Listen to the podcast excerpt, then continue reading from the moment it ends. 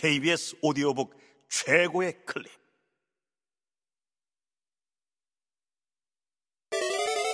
이 S 오 D 오북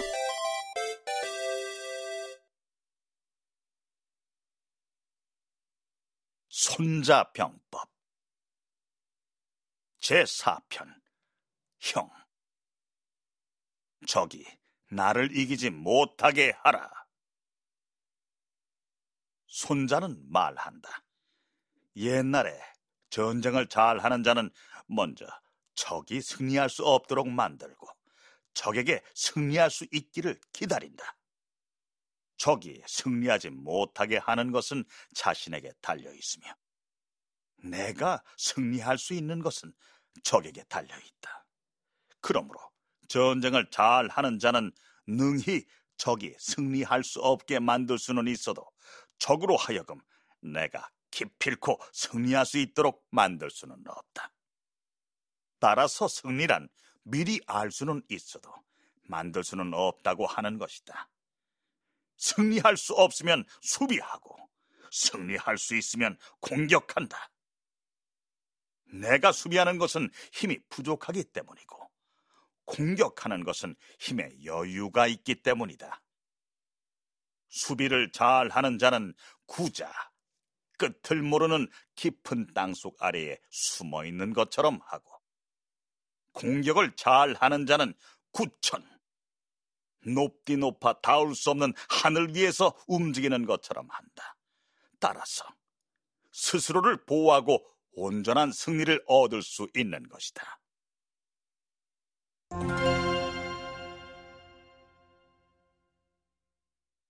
승이라는 글자가 열 번이나 나오는 이 단락에서 손자가 강조하고 있는 것은 적이 나를 이기지 못하게 하는 것이다. 전쟁에서 이기는 것은 어느 누구도 확신할 수 없다. 적이 나를 이기지 못하게 하는 것은 자신에게 달려 있다. 이른바 불패 경지에 이른 사람이라야 싸움을 잘한다고 할 수 있다는 것이다. 이것이 바로 손자가 말하는 형이다. 형은 불패의 군대이다. 하지만 필승의 군대는 아니다.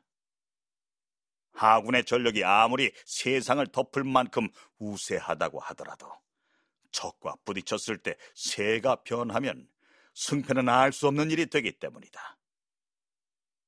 말하자면 모든 전쟁의 승패는 아군과 적군이 절반씩 공유하고 그 공유된 것을 얼마나 자신의 것으로 만드느냐에 달려 있다는 것인데 바로 이겨야 할 때는 반드시 이겨야 하지만 이기지 못할 상황이라면 어떻게든 지켜서 손실을 막아야 한다는 논지가 아니겠는가.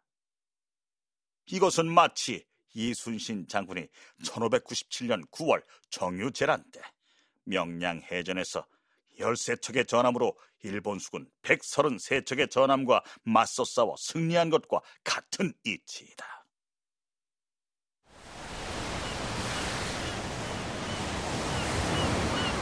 당시 이순신 장군은 외선 133척 중 31척을 괴멸시키고 다시 해상권을 장악하였다. 말하자면 왜군은 승영이 폐쇄로 뒤바뀐 것이다. 새는 기본적으로 아군과 적군이 뒤엉켰을 때 혹은 최소한 대치하고 있을 때 드러난다. 번역문에서 승리란 미리 알 수는 있어도 만들 수는 없다고 한 의미가 바로 이것이다. 또한 이 편은 손자가 제6편인 허실에서 적을 끌어들이지 적에게 끌려가지는 않는다라고 한 말과 같은 맥락으로 전쟁의 주도권을 강조하였다.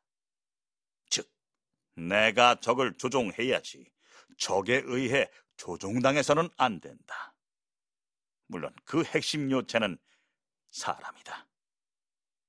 사기 고조 본기에서 유방이 항우를 이긴 이유에 대해 다음과 같이 말하였다.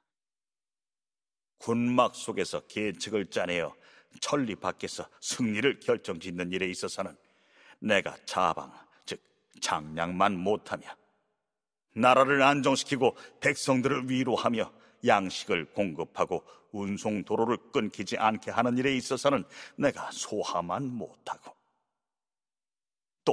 백만 대군을 통솔해 싸움에 반드시 승리하고 공격함에 반드시 점령하는 일에 있어서는 내가 한심만 못하오.